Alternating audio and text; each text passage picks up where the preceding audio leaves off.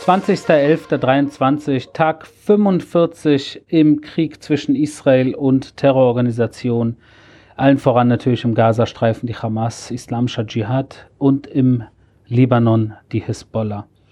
zweihundertsechsunddreißig Geiseln, das ist die aktuelle Zahl von Geiseln, von der wir wissen, dass sie sich in den Händen der Terroristen befinden.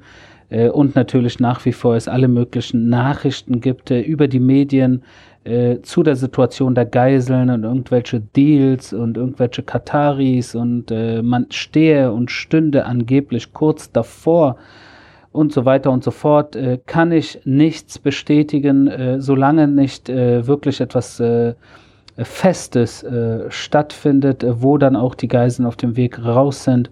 Ist das alles äh, größtenteils natürlich bla bla bla und äh, ja, teilweise sogar psychologische Kriegsführung, äh, wenn nicht größtenteils. Deshalb äh, in der Hinsicht leider äh, nach wie vor keine so guten Nachrichten. Wir sind aber dran und äh, bewegen uns im Gazastreifen nach vorne, äh, natürlich auch äh, gezielt, um auch Geiseln zu befreien. Das ist einer unserer größten Ziele, das habe ich eigentlich hier schon mittlerweile sehr oft klar gemacht. Jetzt vor einer Stunde ungefähr äh, Raketenalarm wieder auf äh, den Raum Tel Aviv äh, bis runter nach Ashdod und überhaupt die Dan-Region um Tel Aviv herum. Dutzende Raketen wieder aus dem Gazastreifen, wieder auf Tel Aviv äh, und den Raum äh, Zentrum Israel abgeworfen. Und da fragt man sich natürlich auch, wie es eigentlich sein kann, äh, dass ich eigentlich äh, auch heute wieder und auch gestern wieder und vorgestern eigentlich in allen Gesprächen, in allen Interviews äh, es eigentlich nur um äh, den israelischen Einsatz äh, im Gazastreifen geht, aber diese Raketenbeschüsse auf Israel eigentlich ein Nullthema sind, also eigentlich niemanden groß interessieren. Also die Realität in Israel, dass äh, circa acht Millionen Menschen unter Dauerbeschuss äh, leben. Dauerbeschuss, damit meine ich nicht, dass jede Sekunde oder jede Minute oder jede Stunde geschossen wird, sondern dass acht Millionen Menschen in Israel sich in einem Gebiet aufhalten, ob in Haifa, in Tel Aviv, in Eilat äh, oder in Ashdod, äh, wo es jederzeit, jeden Tag äh, der Alarm, äh, wo die Sirene angehen kann und Menschen äh, so schnell wie möglich Schutz suchen müssen. Und teilweise die Sirene vielleicht auch nicht äh, funktioniert und eventuell auch eine Rakete einschlagen kann, ohne Vorwarnung. Das kann natürlich auch passieren. Oder eine Sirene angeht, man denkt, dass man irgendwo in Schutz äh, sich befindet und dann trotzdem die Rakete, äh, die Splitter zumindest, ein eventuell äh, das Leben kosten können. Und in dem Sinne finde ich es ein bisschen, äh, ja, ich weiß nicht, wie ich es genau, mit welchen Worten ich es ausdrücken soll, aber der Fokus, der absolut zu hundert Prozent auf das Innere im Gazastreifen äh, gelegt wird und absolut äh, kaum, äh, was in Israel äh, die Menschen so durchmachen und wie es hier so äh, für uns so ist, auch für meine Familie, für meine äh, Verwandten, für meine Freunde, äh, was ich natürlich tagtäglich mitbekomme auch, dass da eigentlich äh, kaum Interesse besteht, äh, darüber zu berichten. Ich werde in der heutigen Folge gegen Ende ein Stück weit darauf eingehen und das auch, weil ich gestern natürlich, wo ich euch gebeten hatte, mir ein kleines Feedback zu schicken, äh, in, inwieweit ihr äh, zufrieden seid und inwieweit ihr auch möchtet, dass ich länger oder kürzer oder tiefgehender oder äh, mich zu oft wiederhole und wie auch immer. Auf jeden Fall kamen da sehr viel von euch, Dutzende äh, Messages. Danke dafür, danke, dass ihr mir äh, auch teilweise sehr lange Nachrichten und teilweise sehr lange äh, Voice, äh, äh, Sprachnachrichten, die ich natürlich mir alle äh, ange, äh, angehört und auch gelesen habe, was ihr mir geschrieben habt und demnach deswegen heute schon mal äh, zwei Themen direkt gegen Ende dieser Folge besprechen werde, äh, die ihr euch gewünscht habt. Also wie gesagt, Dutzende Raketen auf Raum Tel Aviv, äh, der Kampf äh, vis-à-vis dem Gazastreifen, Hamas, Islamischer Dschihad, äh, das ist äh, keine Einbahnstraße, sondern das ist eine Straße, wo man in beide Richtungen fährt. Und wir natürlich in dem Sinne defensiv wie offensiv äh, unterwegs sein müssen. Kurz aufs Operative im Gazastreifen, äh, die Einheit fünf null vier, ich weiß nicht, ob ihr die kennt, das ist eine äh, Geheimdiensteinheit des äh, Militärgeheimdienstes, eine äh, elitistische Einheit, sage ich jetzt mal, äh, wo man auch Arabisch spricht. Und da haben wir in letzter Zeit äh, um die dreihundert Terroristen festgenommen und haben äh, temporäre Verhörstationen im Süden aufgestellt, wo wir natürlich dann auch, äh, sage ich jetzt mal, insbesondere im Bereich äh, Tunnel und Waffen, äh, ich sage jetzt mal, äh, das Verhör äh, begangen haben, um dann diese Informationen in diese Bereiche zu sammeln. Ähm, diese Einheit, diese fünf null vier Einheit, die benutzt natürlich vielfältige Methoden, äh, um dann auch äh, mehrere Dinge allgemein äh, ähm, zu unterstützen, in, insbesondere in der jetzigen Situation, im insbesondere nördlichen Gazastreifen. Und das ist zum einen natürlich Boden, äh, die Bodenoperation äh, der Einheiten, die zu Fuß in den Gazastreifen gegangen sind, äh, zu unterstützen mit konkreter äh, Information. Darüber, äh, darüber hinaus natürlich allgemein äh, Infos über Terrorziele äh, zu sammeln. Terrorziele, das können äh, Waffendepots, das können Tunneleingänge, das können aber auch äh, Wohnungen sein, wo Terroristen äh, sich drin aufhalten oder ihre Besprechungen abhalten. Ja, das alles sind Terrorziele und das kann man natürlich dann auch über, man nennt es Human Intelligence, äh, bei in diesen äh, Verlaufe dieser Verhöre dann natürlich äh, kann man dazu natürlich Informationen sammeln. Auch der Evakuierungs, äh, die Bemühungen der Evakuierung der Menschen, also wie gesagt ungefähr eine Million Menschen, die aus dem Norden in den Süden, auch da hat die fünf null vier Einheit äh, Mitspracherecht, sage ich jetzt mal, die leitet das teilweise mit, äh, natürlich, weil sie Arabisch kann, das sind äh, äh, Ermittler, sage ich jetzt mal, die auch äh, mit den Menschen im Gazastreifen äh, im Gespräch sind.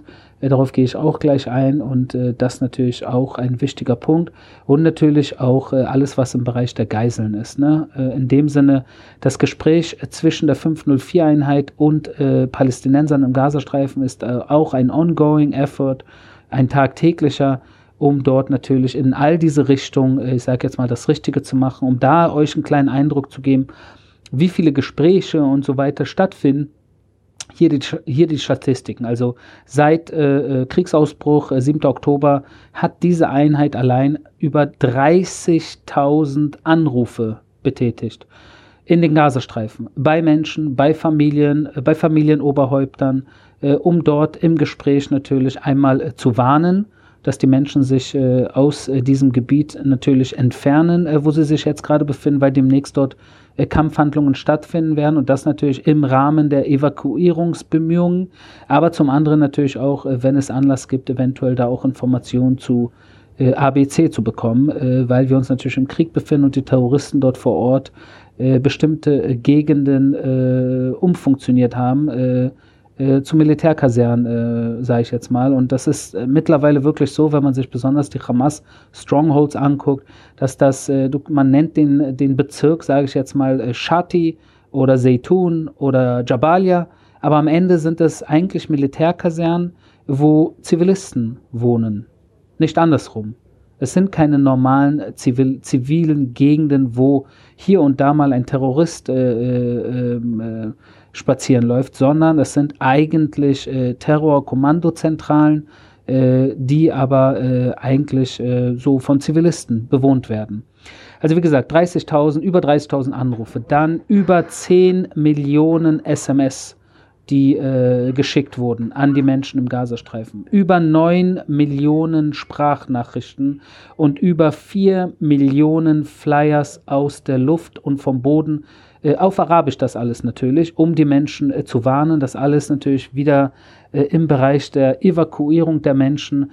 Äh, ihr seht das Ausmaß. Ich kenne keine andere Armee auf der Welt. Korrigiert mich bitte, schickt mir dazu bitte, bitte äh, falls ihr da irgendwie Infos habt. Vielleicht habe ich irgendwas übersehen. Ich kenne keine andere Armee auf der Welt. In keinem anderen Konflikt, in keinem anderen Krieg, der jemals auf dieser Welt stattgefunden hat, wo so viele Flyer, Anrufe, Sprachnachrichten oder S M S äh, betätigt werden, geschickt werden äh, äh, und so weiter, äh, den Menschen auf der anderen Seite im Krieg. Das an sich ist schon äh, eine Situation, ich glaube, das kommt äh, oft in den Medien gar nicht so zur Sprache, was äh, natürlich bedauerlich ist, weil hier wird natürlich ganz klar gezeigt, dass wir einerseits äh, unser Bestes geben, uns wirklich Mühe geben, damit die Zivilisten im Gazastreifen gewarnt sind, dass sie sich äh, entfernen aus den äh, Kampfzonen äh, und äh, damit wir dann auch so präzise wie möglich gegen die Terroristen äh, vorgehen können. Äh, wir gehen äh, direkt äh, zur humanitären äh, Situation, wo ich hier zwei, drei Dinge habe, die ich mal aufgeschrieben habe, die interessant sind. Einmal äh, äh, zum Schieferkrankenhaus, äh, worüber ich ja auch die letzten Tage mehrmals gesprochen habe und gestern auch erst ausführlich. Aber da haben wir zum Beispiel auch Babys aus dem Schieferkrankenhaus äh, äh, nach Ägypten äh, ähm, transferieren lassen. Das heißt, äh, koordiniert äh, auf Wunsch Ägyptens äh, mit äh, Unterstützung des äh, Direktors des Schieferkrankenhauses Hat, haben U N-Teams, also von den Vereinten Nationen, äh, auch mit Unterstützung der I D F vor Ort natürlich, ähm, ähm, Babys aus dem Schieferkrankenhaus auf sichere Weise nach Ägypten äh, umgelagert, sage ich jetzt mal, um sie nicht in Gefahr zu bringen im Schieferkrankenhaus. Weil, ihr, wie ihr wisst, ist das Schieferkrankenhaus äh, für uns natürlich ein äh, hochproblematischer Punkt äh, in Gaza City in Sachen Hamas-Infrastruktur. Und deshalb äh, natürlich äh, man die Babys äh, da von diesem Ort äh, entfernen möchte. Und das hat gut geklappt in Kooperation, wie gesagt, mit den Ägyptern, mit dem Direktor des Krankenhauses und mit den Vereinten Nationen. Äh, gleichzeitig auch jetzt äh, bildet sich ein jordanisches Feldlazarett, äh, was äh, im südlichen Gazastreifen aufgestellt wird. Und das auch äh, mit Unterstützung Ägyptens und äh, der Erlaubnis äh, bzw. Unterstützung Israels. Also auch hier wieder sieht man, dass äh, der Friedensvertrag äh, zwischen Israel und Ägypten und auch Jordanien, auch wenn wir nicht immer einer Meinung sind, auch wenn, äh, wenn wir sehr viel Kritik von äh, natürlich arabisch-muslimischen Nachbarn und Partnern bekommen, äh, sieht man, dass die Koordinierung und äh, die äh, Zusammenarbeit zwischen Israel und Ägypten und Jordanien äh, und anderen Staaten in der Region am Ende das funktioniert, und das ist eigentlich nur äh, etwas Positives, insbesondere natürlich für die Zivilbevölkerung im Gazastreifen. Wenn wir uns den Libanon kurz angucken, äh, auch heute wieder Dauerbeschuss, kann man sagen, äh, so wie die letzten Tage. Ich will da nicht groß drauf eingehen, weil es ist eigentlich irgendwo more of the same. Ja, äh, gestern, vorgestern, vorvorgestern immer wieder Beschuss, immer wieder Infiltrierungsversuche, immer wieder Drohnen und äh, alle möglichen R P G-Beschüsse und Raketenbeschüsse und so weiter und so fort. Wir darauf reagieren. Dieses Ping-Pong ist gefährlich. Es ist gefährlich, und äh, ich könnte mittlerweile nicht garantieren, dass irgendwann vielleicht die Initiative, diese Situation äh, ein Stück weit äh, äh, extremer, äh, ich sag jetzt mal, dagegen vorzugehen, äh, von israelischer Seite irgendwann vielleicht äh, tatsächlich äh, der Fall sein wird. Weil wie lange kann man äh, einfach mal so unter Beschuss äh, auch an der Nordgrenze äh, verharren, ohne groß darauf äh, zu reagieren, beziehungsweise ja, sehr zögerlich, sehr zögerlich und sehr zurückhaltend äh, zu reagieren. Auch in Judäa und Samaria, in der Westbank, äh, der Antiterrorkampf ist, äh, wird fortgesetzt, ist eine tägliche Sache, ist eine nächtliche Sache, und da äh, nach wie vor ist die israelische Armee natürlich äh, vor Ort, äh, um diese Situation, äh, ich sage jetzt mal, unter Kontrolle zu halten, äh, so wie im Norden und an anderen äh, Ecken und Kanten hier in der Region, äh, damit wir den Fokus, den Hauptfokus auf die Situation im Gazastreifen äh, legen. Zwei Themen, wie versprochen, die ich heute äh, ansprechen möchte, ist zum einen, äh, wurde ich gefragt, zur Einberufung zum Reservedienst, wie das hier in Israel eigentlich so schnell funktioniert hat. Ich meine, ihr müsst euch vorstellen, am sechsten Oktober herrschte hier kein Krieg. Am sechsten Oktober war hier Waffenstillstand. Äh, alles war hier normal. Ich selber war am Freitag, den sechsten Oktober, abends bei meinen Eltern äh, zum Abendessen. Und das war alles wunderschön, und dann bin ich abends äh, mitten in der Nacht nach Hause, und morgens am Samstag, den siebten Oktober, plötzlich tausende Raketen, äh, tausende Terroristen infiltriert, äh, zum, zu, zum, vom Boden, aus, äh, vom, von der See, aus der Luft. Äh, also das alles parallel natürlich äh, von langer Zeit äh, und langer Hand geplant. Und natürlich mein persönliches Leben, so wie das Leben von so vielen Millionen Israelis, sich von heute auf morgen auf den Kopf gestellt hat. Und wisst ihr was? Auch für die zwei Millionen Menschen im Gazastreifen hat sich, äh, hat der siebte Oktober, äh, hat ihnen das Leben auch auf den Kopf gestellt, weil auch die normale Zivilbevölkerung im Gazastreifen keine Ahnung hatte, wie die Nuchba und die Hamas-Terroristen am siebten Oktober vorgehen werden. Und eigentlich alle Menschen von beiden Seiten äh, auf der Grenze äh, äh, jetzt gerade in äh, ihr Leben auf den Kopf gestellt bekommen haben aufgrund dieses äh, Einmarsches und des Massakers der Hamas. Und in Israel ist es so, dass die Einberufung zum Reservedienst natürlich eine relativ flotte Sache ist. Jede Einheit äh, hat seine eigenen Reservisten parat, die im Laufe äh, des äh, Lebens äh, nach dem normale, nach der normalen Wehrpflicht im Reservedienst teilweise bleiben. Das heißt, immer wieder Übungen haben, immer mal wieder gerufen werden. Äh, es gibt sehr viele Reservisten, äh, die wirklich teilweise äh, ungefähr einen Monat im Jahr im Reservedienst sind oder äh, zumindest jeden Monat mal für einen Tag oder für zwei Tage. Ob das jetzt Kampfpiloten sind, die äh, einmal die Woche oder zweimal die Woche teilweise nächtlich äh, fliegen müssen als Reservisten oder irgendwelche äh, Kommandoeinheiten, die äh, immer wieder Training haben, um fit zu bleiben. Oder in meinem Fall, ob das Sprecher der Armee sind, die auch immer wieder äh, zusammenkommen, um äh, über die Lage in der Armee zu sprechen, um über äh, allgemein, äh, wie man äh, im, im Bezug zu der Welt äh, und äh, zu Politik und Presse, äh, wie man, wie man da, sage ich jetzt mal, Brücken baut zwischen Militär und äh, Menschen auf der Welt, die teilweise und größtenteils sogar nicht wirklich Militär verstehen. Und auch größtenteils, und das ist gut so, ja, aber Israel und die Region des Nahen Ostens ist nun mal eine andere Situation als Luxemburg, die weder Krieg noch Uniform noch Konflikt wirklich verstehen. Und dafür braucht es Menschen, die natürlich dann äh, im Reservedienst dann auch irgendwo fit bleiben, um dann, wenn der Ernstfall eintritt, und er ist am siebten Oktober eingetreten, um dann auch tatsächlich, wie ich es jeden Tag hier mache, ich bemühe mich zumindest, die Realität ein Stück weit näher zu bringen, damit man versteht, was hier passiert, warum Dinge passieren, wie Dinge passieren, die verschiedenen Einheiten in der Armee, äh, die Zivilbevölkerung auf beiden Seiten äh, der Grenze, Völkerrecht, äh, Lastwagen mit humanitärer Hilfe, äh, Korridore, Evakuierungskorridore, äh, was haben die Krankenhäuser mit allem zu tun und so weiter und so fort.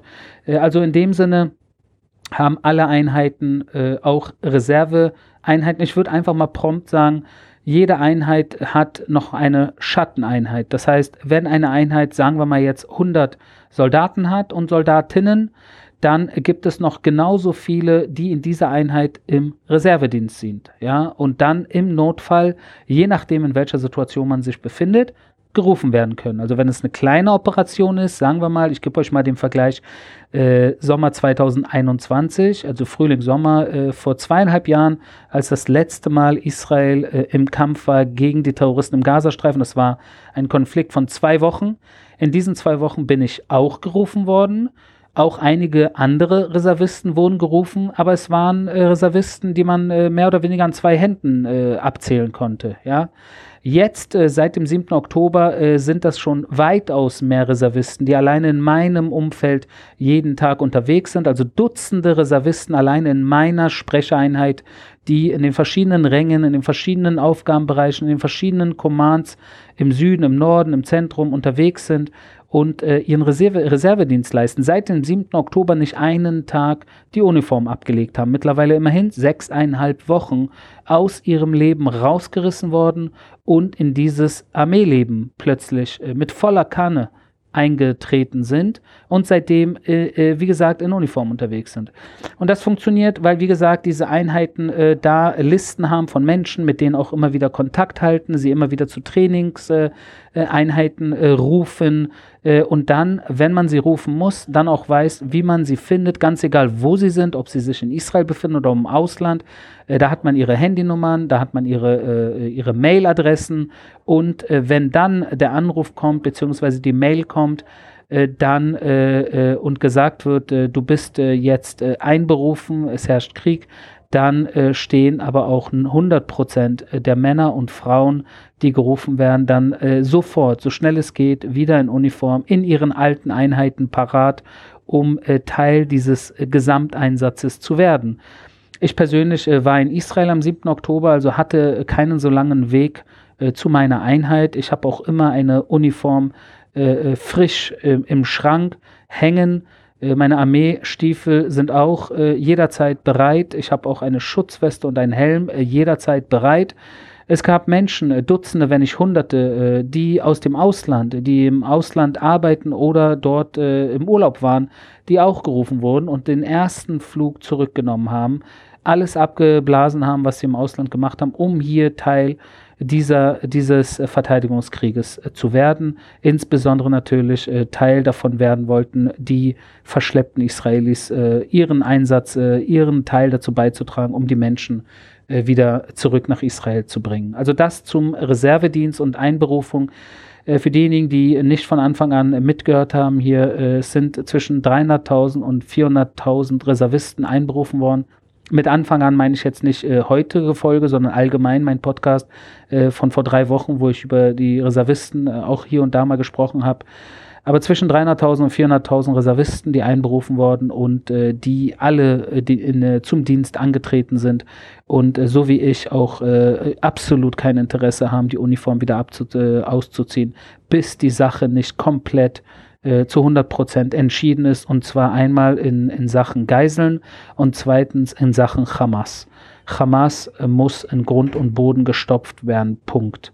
Und das wollen wir hier alle. Es gibt niemanden, der auch nur ein Fünkchen Erbarmen hat mit der Hamas, und es darf nach diesem Krieg absolut, absolut keine Hamas-Operationen mehr im Gazastreifen äh, mehr geben. Die Idee, die Ideologie hinter der Hamas äh, zu zerstören, ist eine andere Sache. Das, das wird nicht gelingen.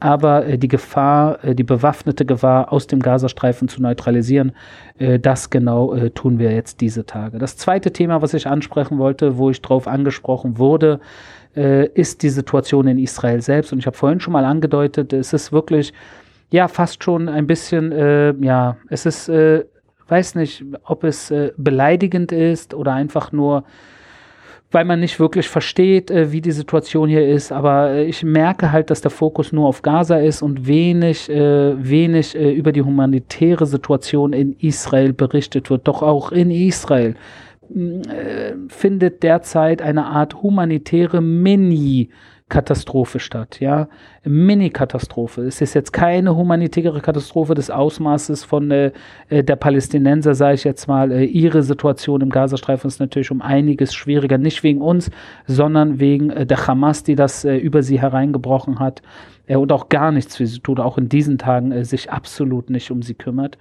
Äh, aber ähm, hier in Israel gibt es auch eine Situation, äh, wo man natürlich dann auch äh, äh, mal schauen muss, wie man äh, das managt überhaupt. Äh, und das äh, parallel natürlich zum, zu diesen Kampfhandlungen. Und da äh, natürlich ein paar Punkte, äh, die ich euch auf dem Weg mitgeben möchte, damit ihr die interne Situation in Israel auch äh, ein Stück weit besser versteht. Äh, zum einen haben wir aktiv um die zweihundertfünfzigtausend Menschen evakuiert. Ja? Das ist äh, ungefähr eine Viertelmillion Menschen in Israel, die evakuiert wurden, äh, insbesondere natürlich im, im südlichen Raum und an der Nordgrenze zum Libanon. Das sind Menschen, äh, die äh, mittlerweile im Zentrum oder in Eilat wohnen äh, des Landes und dort äh, nicht in ihren eigenen vier Wänden mehr sind. Ja? Äh, mit Kindern, mit kleinen Kindern, die nicht mehr in ihren, auf ihren Spielplätzen spielen, nicht mehr in ihre eigenen Schulen gehen, äh, auch teilweise ihre Freunde vielleicht äh, so nicht mehr äh, sehen, weil die entweder woanders evakuiert sind oder ermordet oder entführt wurden. Das ist alles natürlich eine Situation, die, die das Land auch auf den Kopf gestellt hat, weil sehr viele Menschen evakuiert wurden und man das natürlich hier weiß, weil diese Menschen in Tel Aviv und in Jerusalem, die sind in Hotels untergebracht und in anderen Orten untergebracht und das, das gesamte Land natürlich auch mit beeinflusst, das Schicksal dieser Menschen. Zum Zweiten kommt natürlich, das habe ich vorhin kurz angesprochen, ungefähr acht Millionen Menschen, die äh, jederzeit äh, beschossen werden können. Mit Raketen aus äh, Gaza, mit Raketen aus Libanon, mit Raketen aus Syrien, mit Raketen aus Jemen äh, und natürlich auch Terroranschläge aus äh, den A-Gebieten im Westjordanland, Judäa, Samaria. Äh, das sind äh, wirklich ein Großteil der Menschen in Israel, die auch unter äh, Sorge und Ängsten leben, täglich. Wirklich täglich und das insbesondere natürlich seit Kriegsausbruch am siebten Oktober. Und dann haben wir die Situation mit äh, knapp vierhunderttausend einberufenen Menschen, die ihr Leben äh, von heute auf morgen, wie ich vorhin schon angesprochen habe, auf den Kopf gestellt bekommen haben, plötzlich die Uniform äh, anziehen und das, was sie vor dem siebten Oktober gemacht haben, nicht mehr machen. Und was heißt das, dass sie das, was sie vorher gemacht haben, nicht mehr machen? Das heißt, dass in sehr vielen Professionen, also Jobs, die Menschen nicht mehr da sind, äh, die es am sechsten Oktober noch gab, sprich Ärzte oder Lehrer oder Kellner, äh, die sind jetzt alle plötzlich in Uniform irgendwo äh, äh, im Kampf unterwegs und deshalb äh, kann ein Restaurant vielleicht nicht mehr aufmachen, eine Schule kann auch nicht mehr aufmachen und auch eine äh, Ärzteklinik kann nicht aufmachen. Das sind nur drei Beispiele, aber ihr, ihr versteht, was ich damit sagen will. Also in allen Bereichen äh, des normalen Lebens fehlen plötzlich, fehlt plötzlich professionelles Personal, weil diese Menschen äh, jetzt in Uniform unterwegs sind und äh, in diesem Verteidigungskrieg äh, sich befinden. Und das heißt gleichzeitig auch, wenn so viele Menschen jetzt in Uniform irgendwo äh, in der Armee äh, feststecken, dass die Partner von diesen Menschen alleine zurückgelassen sind, mit Kindern größtenteils, teilweise natürlich auch äh, kleinen Kindern. Das heißt, dass all diese Partner, sagen wir auch zwischen dreihundert und vierhunderttausend, äh, äh, sind dann auch, äh, können nicht mehr normal zur Arbeit gehen und äh, sind dann mit den Kindern unterwegs, wo die Kinder bis vor kurzem in einem Großteil Israels nicht zur Schule gegangen sind. Auch das, das heißt, Kinder äh, sind zu Hause mit Mutter oder Vater, äh, wo der Partner in der Armee ist, wo man nicht normal arbeiten gehen kann. Das alles sind Situationen, die das gesamte Land beeinflussen. Hinzu kommt natürlich, dass wir oft sprechen über, dass am siebten Oktober äh, über eintausendzweihundert Menschen ermordet wurden äh, durch diesen brutalen Angriff, aber natürlich äh, äh, ein Stück weit nicht beachtet wird, dass über fünftausend Menschen verwundet wurden. Diese Verwundeten äh, teilweise auch schwer verwundet und äh, befinden sich in allen möglichen Krankenhäusern im Land und mittlerweile auch äh, größtenteils auch zu Hause, aber sie sind verwundet und auch sie brauchen äh, Hilfe und Unterstützung wieder von ihren Freunden und Familien, also auch hier wieder eine große äh, Gruppe von Menschen, die äh, durch den siebten Oktober und allem, was hier passiert, ihr Leben auf den Kopf gestellt bekommen haben. Tägliche Beerdigungen, die stattfinden, seit dem siebten Oktober jeden Tag Menschen, die äh, damals, äh, sage ich jetzt mal, vor sechs Wochen äh, ermordet wurden äh, bei diesem Massaker, aber jetzt mittlerweile auch natürlich äh, Soldaten, äh, die im Kampf äh, ihr Leben verlieren, wo täglich seit dem siebten Oktober Beerdigungen stattfinden, wo das ganze Land natürlich mittrauert. Ja. Jetzt haben wir natürlich die Familien äh, und äh, engsten Freunde von den Entführten, die auch natürlich äh, alles in ihrer Kraft und Macht tun, um das Thema der Entführten überall und jederzeit äh, allen vor Augen zu halten. Und es ist auch das absolut Richtige, aber egal wohin man schaut, ob man äh, durch die Straßen läuft oder den Fernsehkanal X oder Y anmacht äh, oder in der Politik oder in den Medien äh, kurz mal äh, sich anhört oder anguckt, was da so besprochen wird, äh, dann ist das äh, Hauptthema tatsächlich, äh, sind die Familien äh, der Entführten und natürlich die Entführten selbst. Erst heute äh, ist natürlich äh, ist der Weltkindertag und äh, natürlich äh, denken wir hier in Israel an die äh, knapp vierzig Kinder bzw. Minderjährigen, die äh, sich nach wie vor in Geiselhaft im Gazastreifen befinden. Und das ist natürlich eine Sache, die hier das gesamte Land äh, bedrückt. Jeden einzelnen Tag und auch jede Nacht. Mit Blick in die Zukunft natürlich auch eine Sache, die hier sehr besprochen wird. Wie, wie wird es dann aussehen jetzt in, in, in Wochen oder Monaten? Können die Menschen denn, äh, die jetzt evakuiert wurden, äh, überhaupt äh, zurück äh, an die Südgrenze oder an die Nordgrenze?